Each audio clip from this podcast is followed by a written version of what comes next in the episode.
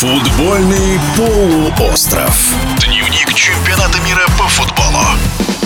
Сборная Японии на этом турнире подает пример многим командам, которые не относятся к числу фаворитов. Японцы выиграли 2-1 у испанцев, которые только благодаря лучшему соотношению забитых и пропущенных мячей опередили Германию. Немцы пакуют чемоданы, хотя и обыграли с трудом 4-2 Коста-Рику. Надо сказать, что футболисты из этой небольшой страны в Центральной Америке вели по ходу встречи с Германией 2-1, чем не пример тоже. Свой взгляд на чемпионат мира у чемпиона Советского Союза 1984 года в составе ленинградского «Зенита» одного из лучших футбольных экспертов Сергея Веденеева.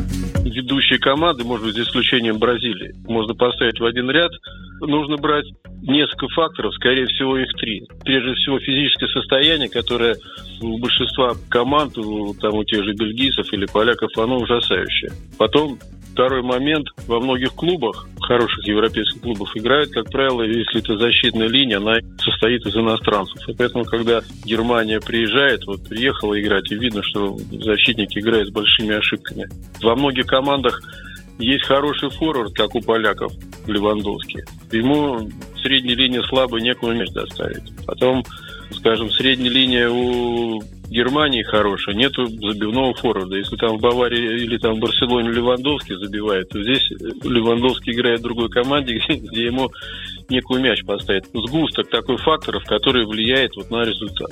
На это состояние команд ведущих накладывается высочайшая мотивация таких команд, как Япония, африканских команд, азиатских. Тренеры этих команд прекрасно понимали, чем они могут взять. Это великолепная физическая подготовка и подготовка тактическая. Немного было времени для того, чтобы подготовиться к чемпионату мира. Но, зная всю свою подгруппу, очень хорошо подготовились тактически, изучили соперника.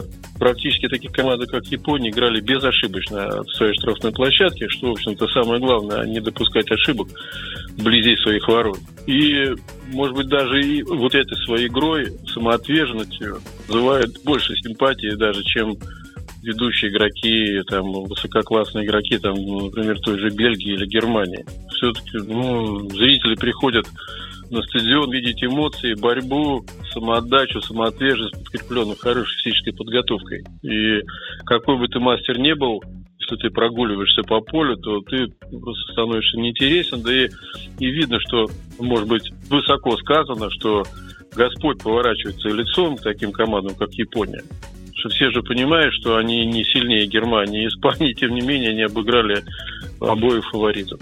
Ну а какие-то глобальные выводы, наверное, мы можем, сможем сделать только по окончании чемпионата. Сейчас нельзя четко сказать, вот что тут главное было в этих матчах, почему фавориты не вышли. Это был чемпион Советского Союза 1984 года в составе ленинградского «Зенита» Сергей Веденеев. Что касается группы Е, Япония заняла первое место, испанцы вторые, а вылетают Германия и Коста-Рика. Футбольный полуостров. Дневник чемпионата мира по футболу.